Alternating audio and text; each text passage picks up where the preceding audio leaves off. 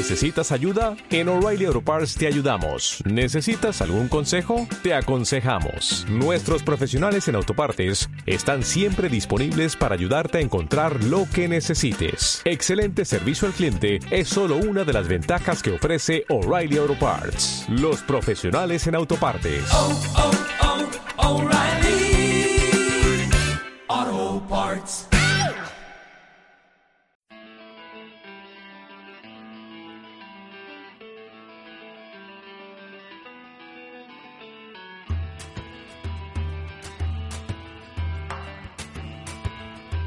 Piedra de toque con Iñaki Macazaga.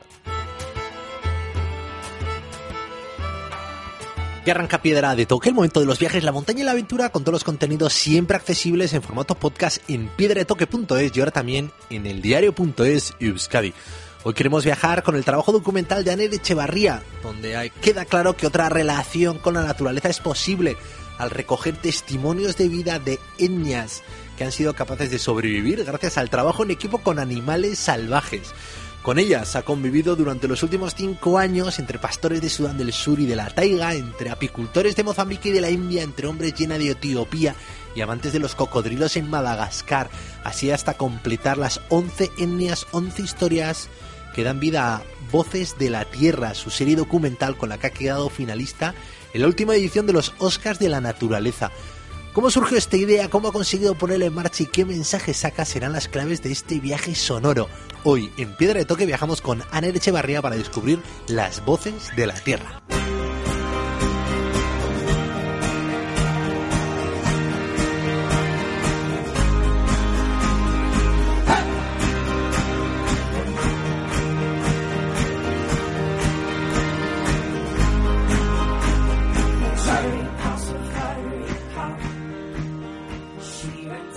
Ana Echevarría, documentalista, recién llegado de Uganda. Ongi Casa, de nuevo. Es que ricasco y bueno, muchas gracias por, por esta oportunidad de la entrevista y, y bueno, hablemos un poco distendidamente de lo que de las aventuras de los viajes, ¿no? Eso es, porque de eso bien sabes tú. Llevas eh, cinco años trabajando un proyecto concreto, ahora acabas de volver de Uganda, que tiene su atractivo, los gorilas de montaña, tu próximo trabajo. Pero, claro, eh, hablar de Uganda sin hablar, ¿no? De los otros 11 lugares de la Tierra donde ha estado tu vida relacionada, he dicho cinco años, eh, pero no sé cuánto tiempo, ¿no? Ha estado gestándose Voces de la Tierra, una serie documental finalista en los Oscars de- del documentaje de naturaleza.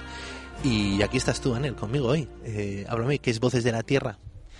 Bueno, Voces de la Tierra es una serie documental que, que se ha rodado en 11 países y que consta de seis capítulos en total y que ha pretendido durante una serie de años, eh, integrados por un equipo de cuatro personas, ha viajado a lugares, algunos de los lugares más remotos del mundo, para buscar las últimas relaciones de simbiosis entre los seres humanos y la naturaleza. ¿no? Ha sido un, una forma de documentar un patrimonio humano que, que está a punto de desaparecer y que representa el espíritu de la conservación más ancestral que tiene nuestra especie, ¿no?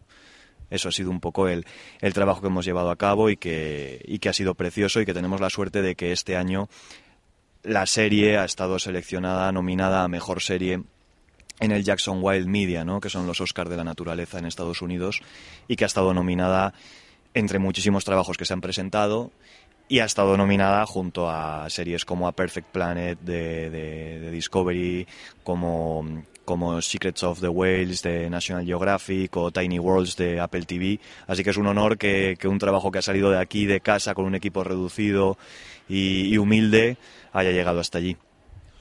Un grupo humilde pero ambicioso con una gran historia. ¿Cómo consigue uno llegar a ser finalista eh, ¿no? Eh, en este certamen? Eh, con esos compañeros de, finalistas, ¿no? Pues National Geographic, eh, Apple TV, que imagino, ¿no? Que con un solo capítulo, pues sobrepasa el presupuesto de todo vuestro proyecto. Esto es una idea tuya, a ti siempre te ha gustado el cine, siempre te ha gustado la naturaleza, y un día diste, ¿no? Con un colega, con Pablo Vidal, tu compañero de proyectos y, y- y buen amigo, en que había mucha gente a la que habría que escuchar para ver que no hay planeta B, pero sí hay una forma de mantener este planeta A. Bueno, eh, el trabajo que nosotros llevamos a cabo durante 14 meses de documentación antes de hacer realidad el proyecto fue que Pablo y yo nos propusimos dar con historias humanas que representasen eh, bueno eh, la relación con la naturaleza más pura que queda ¿no? de, de- de lo que es nuestra especie hacia el planeta.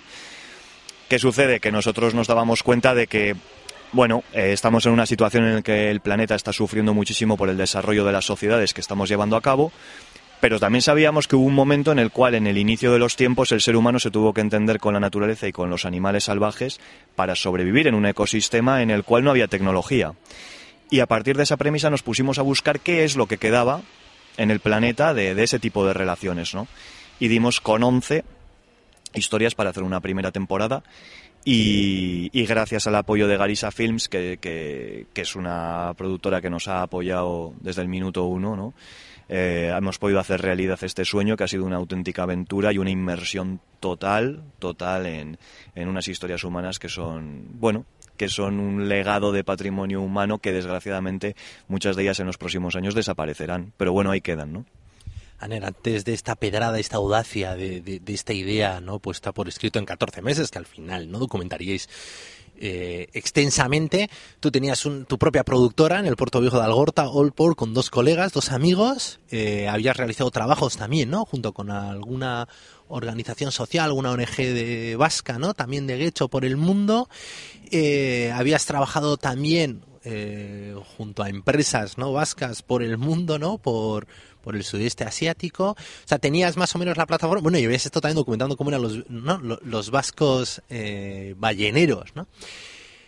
Pero era un salto cualitativo este, es decir, bueno, a mí ya sé cómo se trabaja, ya sé cuál es el proceso, lo que quiero es coger una buena idea y quitarme esta espinita mía de la infancia de poder ligar lugares con personas y en este contexto más ahora que estamos todos sin saber cómo dar respuesta a esta escasez de recursos y a este giro en el, en el modo de vida.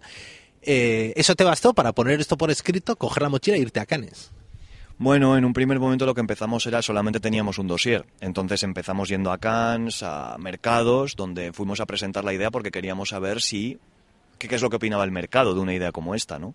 Encima una idea tan particular que todos los capítulos tienen sus propios idiomas, sus propias lenguas, algunas de las cuales son lenguas no escritas, no está doblado, va a ser todo subtitulado en lenguas originales. Y, lo que encontramos es que la acogida era muy buena. La verdad que, que- que las entrevistas que tuvimos y las reuniones que tuvimos con canales como, bueno, pues como Canal Arte o como National Geographic en su momento fueron muy interesantes, pero que no nos podían apoyar porque, porque bueno, yo creo que pues, no nos conocían al final, ¿no? Éramos personas que, que no veníamos con un bagaje gigante a las espaldas que, que, que digan, ostras, pues vamos a apostar por estas personas para que hagan una serie.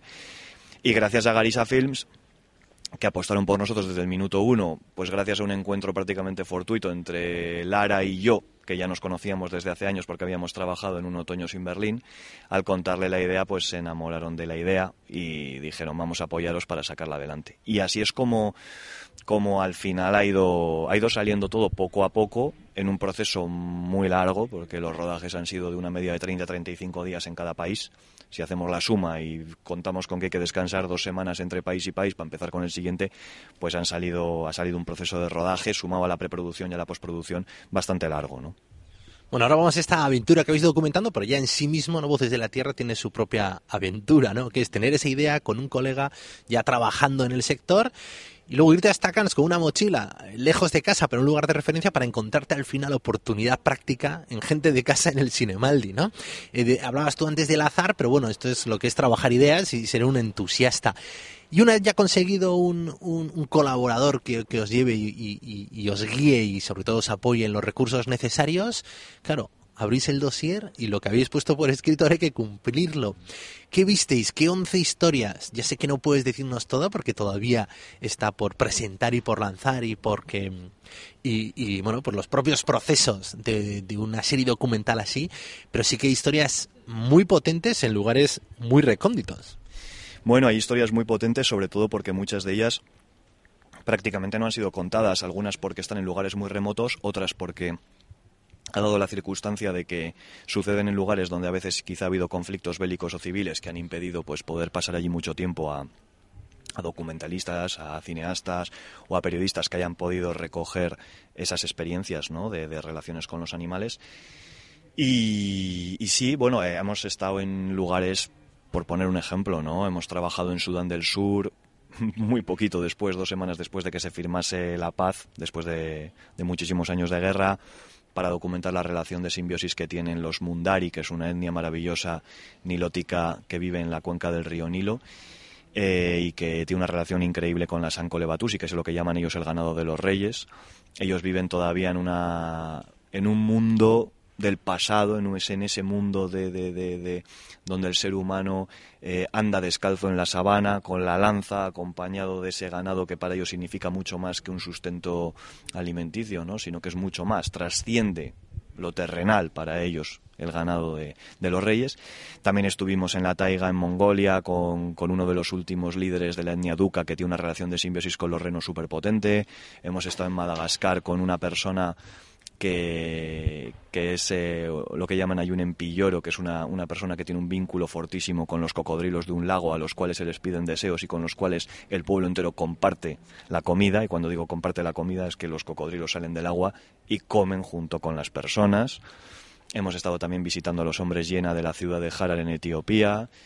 Eh, Nos hemos adentrado en el Amazonas para buscar a, a la etnia Agua, que es la etnia más amenazada del planeta, que tiene una relación con, con, los, con lo que ellos llaman las janimas, ¿no? con, con los animales que ellos adoptan en la selva, que quedan huérfanos después de las jornadas de caza.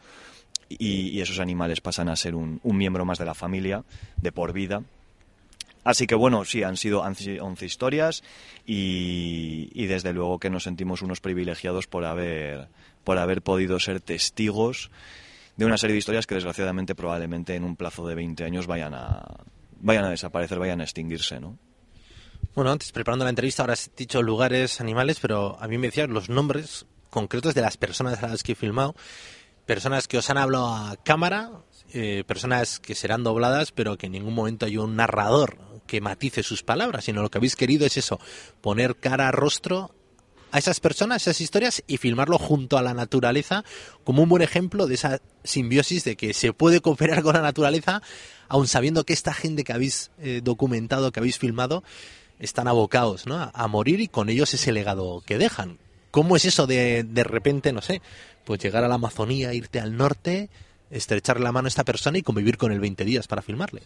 Bueno, nosotros lo que hacemos siempre antes de viajar es llevamos a cabo una tarea de preproducción muy importante. Es decir, Pablo y yo somos dos personas muy apasionadas en lo que se refiere a la documentación y la lectura de estudios antropológicos. Entonces, cuando llegamos a esos lugares, evidentemente que no sabemos todo, ni muchísimo menos, pero vamos con una base muy importante, lo cual nos permite hacer entrevistas a estas personas que son muy extensas. Y cuando digo muy extensas es que hemos hecho, por ejemplo, entrevistas de 13 y 14 horas, ¿vale? Para sacar luego 15 o 20 minutos de relato potente, ¿no? Porque somos conscientes de que hay una barrera y que tú en ese proceso de los 30 días vas superando obstáculos y esas personas van entablando también una empatía contigo y tú con ellos vas conectando y muchas veces vuelves sobre temas el cuarto día de entrevista o el quinto que tú los estás espaciando a lo largo de todo el rodaje y encuentras las frases que esperabas o, ellos son capaces de conectar contigo y dice, vale, ya sé qué es lo que me estás preguntando, qué sentimiento es el que tú quieres que yo transmita o cómo quieres que lo transmita. Y, y bueno, lo que ha sido, pues ha sido toda una experiencia. Por ejemplo, con el caso de los Agua, imaginemos, hemos estado con una pareja que hace seis años fueron contactados por primera vez por el hombre blanco. Ha sido como tener un encuentro de un mes con, con Mowgli, ¿no? Mal dicho, mal dicho pero con unas personas que nos han transmitido un, un, cariño y un amor y un afecto terrible cuando son personas que han sufrido muchísimo, desgraciadamente por nuestra culpa, por nuestra manera consumista de entender el planeta y que hemos arrasado con su ecosistema sin ningún escrúpulo, sin ninguna piedad, que nuestras enfermedades se han llevado a la mayoría de sus, de sus allegados, que, que, pues bueno, madereros narcotraficantes, etc., etc., han asesinado a muchos de sus hijos, primos, sobrinos, padres y están en una situación muy crítica, están en una situación de línea roja total y, y, bueno, hemos tenido la suerte de poder estar con ellos antes de que a muchos de ellos, desgraciadamente, hemos sabido con posterioridad que el COVID se los ha llevado, ¿no? Pero bueno, ahí queda el, el testimonio de estas personas que quedará para toda la vida y que, y que esperemos que sirva como un mensaje muy importante para conservar la Amazonía, que ahora mismo está en una situación muy, muy delicada. Y luego habéis sido también testigos de la de esa simbiosis real, ¿no? Eh, compleja, pero real, de que el hombre puede cooperar con el animal por la supervivencia, ¿no? Me hablabas eh, en uno de los documentales en Mozambique, en la sabana, el silbido, Raimundo, un pájaro, y que había una comunicación entre ellos para ir durante horas siguiéndose hasta que el pájaro le indicaba en qué lugar recolectar la miel. Sí, esta historia yo creo que es la más Pixar de todas, o sea, es la más la más eh, la que a uno cuando se la cuentan dice, bueno, esto es inverosímil, ¿no? Entonces eh, estuvimos en la Reserva Nacional de Niasa, que está en la zona norte de, de Mozambique, es una zona de muy difícil acceso. Eh, Es una zona de muy, de muy difícil acceso porque las vías de comunicación para llegar allí son muy arduas y de hecho tienes que tomar unos vuelos internos, luego tienes que coger un coche que te pegas allí una kilometrada terrible hasta que llegas y luego llegas a unas aldeas dispersas hechas de casas de adobe en una reserva del tamaño, bueno, de un tamaño inmenso donde leones, hienas, elefantes, jirafas, bueno, de todo conviven allí, pero no está preparada para el turismo. O sea, no es una especie de Masai Mara, ni una especie de Kenia, ni una especie de, de bueno, de Amboseli, ¿no? Y, y bueno, lo que, lo que hemos encontrado allí es una familia que se comunica con un pájaro muy pequeñito del tamaño de un gorrión, mediante silbidos, mediante cantos. Imaginaros en una sabana inmensa que uno saliera andando y de repente se pusiera a cantar, se pusiera a gritar y de la nada, de algún lugar, ese pajarito que te escucha bien y se posa en un, arma- en un, en un árbol delante tuyo. Y ese pajarito te empieza a silbar, te empieza a piar. Ellos identifican ese piar como una forma de comunicación con el animal y le siguen durante horas de árbol en árbol hasta que se detiene en silencio. Y cuando el animal se detiene en silencio, cuando ese pájaro se detiene en silencio, saben que la miel está dentro de ese árbol. Y la recolectan. Y al final de la recolección le dejan parte de los panales para él, porque es una de las pocas aves que son cerófagas, es decir, que necesitan la cera para llevar a cabo la digestión. Y de esa manera hay un compartir con el, con el pájaro sego para la obtención de esa miel. Es un- son unos apicultores súper, súper curiosos y además tiene una frase maravillosa que es si no compartimos la cera con el sego, ¿cómo podemos esperar que a la semana que viene nos vaya a volver a llevar otro panal, no? Como diciendo, es nuestro amigo, es nuestro pájaro sagrado, a él no le podemos defraudar. Bueno, historias potentes que ahora entendemos eh, el por qué os habéis podido codear ¿no? con otros documentales de grandes firmas, de grandes productoras en el premio ¿no? de Jackson Wild de, de los premios de los Oscars de la naturaleza. Esto ha dado lugar a seis capítulos de una serie documental eh, que en breve verán la luz y se podrán ver o no. Bueno, no sabemos todavía dónde se va a ver porque está en proceso de distribución y esas cosas, pues evidentemente se llevan, se llevan con discreción hasta que, oye, hasta que, hasta que la, la- serie pues salga y sea adquirida por un canal, plataforma o lo que fuera, ¿no? Eh, pero bueno, nosotros estamos súper ilusionados porque, porque creemos que es un trabajo que es, que es muy único. Ha tenido una muy buena acogida en el Jackson Wild, que para nosotros es una seña de identidad y de calidad muy, muy importante dentro de lo que es el sector de los documentales de naturaleza, ¿no? Porque es el top, que es algo por lo que hemos apostado, pero que al principio decíamos, joder, si ahí van los grandes de los grandes, ¿no? Y mira, hemos estado nominados y es una, es una suerte.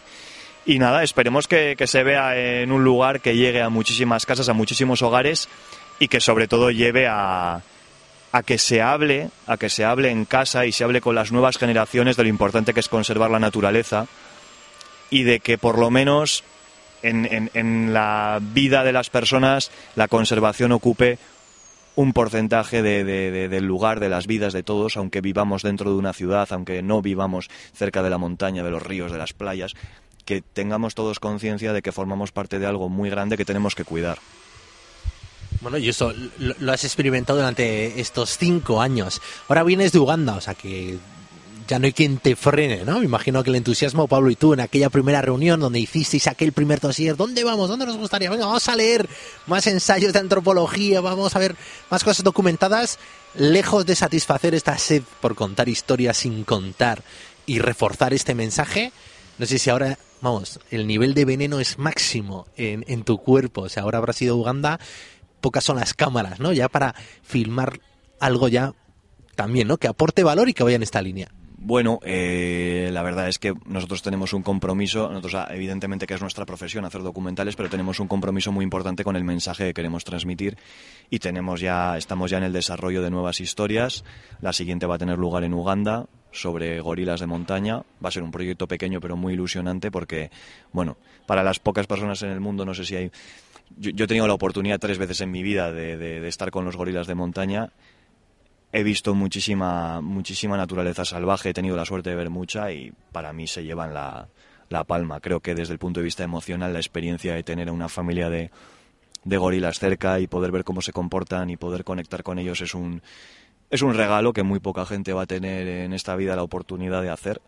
No por, na- no por nada en concreto, sino porque también es una experiencia que es, que es cara y que dependiendo de dónde estén geográficamente estos gorilas, pues te puede costar llegar hasta, hasta el lugar en el que se encuentran. Y, bueno, esperamos rodar en diciembre y estamos con muchísima ilusión, la verdad, porque, porque bueno, porque es, es una historia que nos tira mucho y, a la que tenemos muchísimas ganas de darle forma.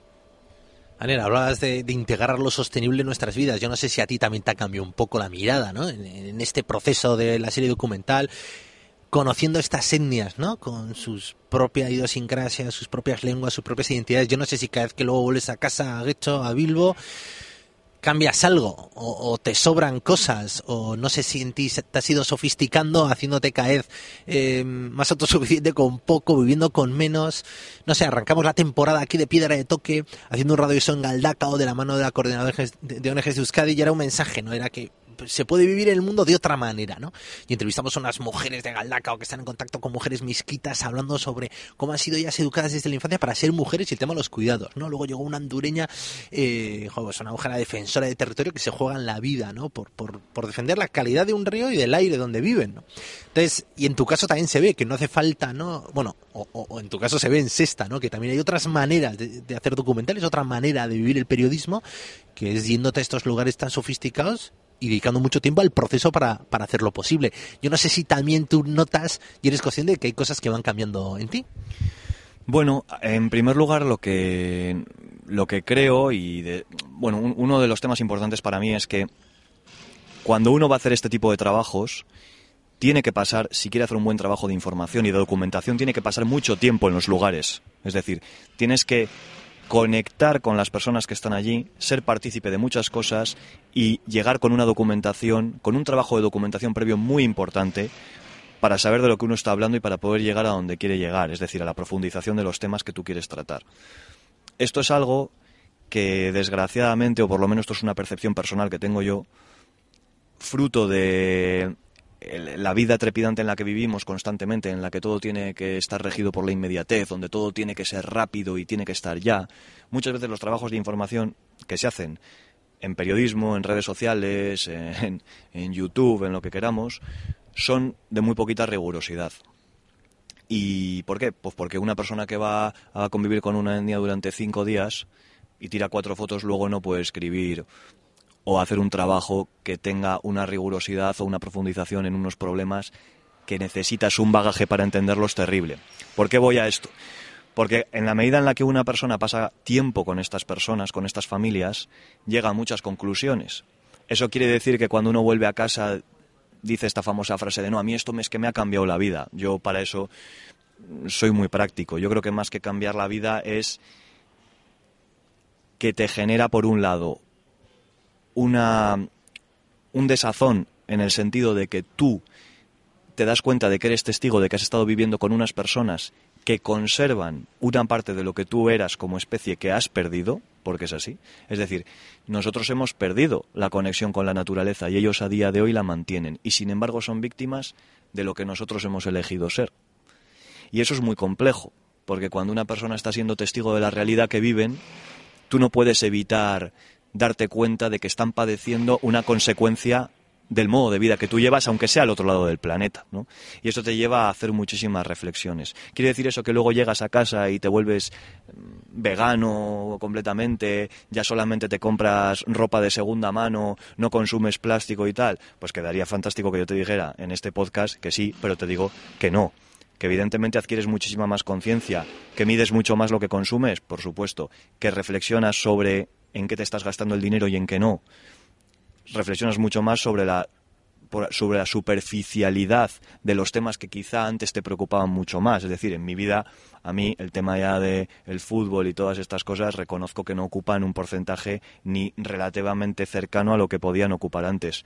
Porque sí que es cierto que cuando tú vuelves experimentas como una resaca. Es decir, tú llegas, aterrizas aquí y empiezas a ver que la gente, por ejemplo, le ocupan una preocupa- un, un porcentaje de sus preocupaciones terrible, cosas que para ti empiezan a ser muy nimias. Pero no es que sean muy nimias porque tú hayas cambiado, sino porque vienes de vivir una experiencia durante 30 días donde las preocupaciones que has vivido son otras y muchísimo más elevadas. Y para gente que muchas veces no tiene ninguna solución al problema que tiene, ni una opción B. Entonces, es, es, es un proceso de contrastes en el cual tú cuando aterrizas aquí muchas veces es un choque y a veces te metes en casa y estás como cabreado, pero también tienes que saber que tú perteneces a este mundo y no perteneces a aquel y que tienes que ser capaz de convivir entre los dos si es que va a ser tu trabajo y tu vida profesional, porque si no también te amargarías, ¿no? Y eso es algo que no puede pasar. Eso es, y luego está el, el convivir con lo complejo, ¿no? Que, que a veces también, ¿no? Con el rigor y con los medios, como que simplificamos tanto la realidad que luego uno la documenta, se acerca, la vive y en la cuenta que es que el universo es muy complejo y que la sostenibilidad es, es también un criterio muy complejo de poner en marcha, ¿no? Que igual con los pantalones de segunda mano pues es que no cambia nada, ¿no? Necesitaríamos revolucionar todo, todo el planeta. Ana Echavarría, mira, Esker, bienvenido a casa, a tope, te vamos a seguir en Piedra de Toque, lo sabes, y yo animo a la gente a seguirle, Ana Echavarría, seguirle en Instagram porque será la mejor manera de saber dónde anda, qué anda documentando, aunque no nos cuente muchos detalles porque igual no puede, pero el día que pueda contarlo nos enteraremos por él directamente, y nada, que a seguir, Teo, que, que encantado de esta conversación. Es que ricasco y bueno, espero que guste el podcast y seguimos hablando.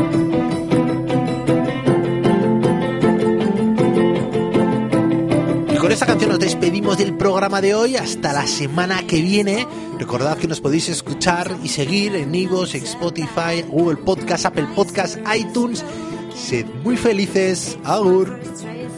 Y con esta canción nos despedimos. Aquí termina el programa de esta semana. Recordad que nos podéis seguir en Ivos, Spotify, Google Podcast, Apple Podcast, iTunes. Gracias a Trango Wall por el apoyo a esta aventura sonora. Sed muy felices. Agur. the things that.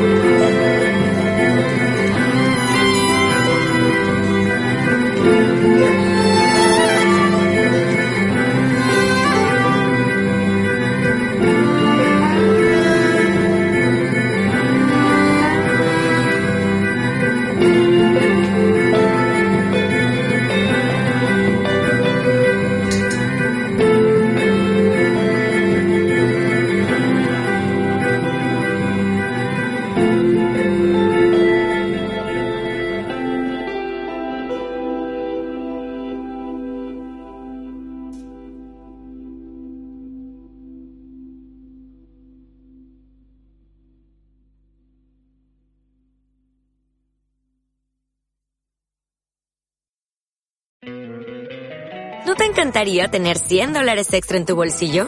Haz que un experto bilingüe de TurboTax declare tus impuestos para el 31 de marzo y obtén 100 dólares de vuelta al instante. Porque no importa cuáles hayan sido tus logros del año pasado, TurboTax hace que cuenten. Obtén 100 dólares de vuelta y tus impuestos con 100% de precisión. Solo con Intuit TurboTax. Debes declarar para el 31 de marzo. Crédito solo aplicable al costo de la presentación federal con TurboTax Full Service. Oferta sujeta a cambios o cancelación en cualquier momento.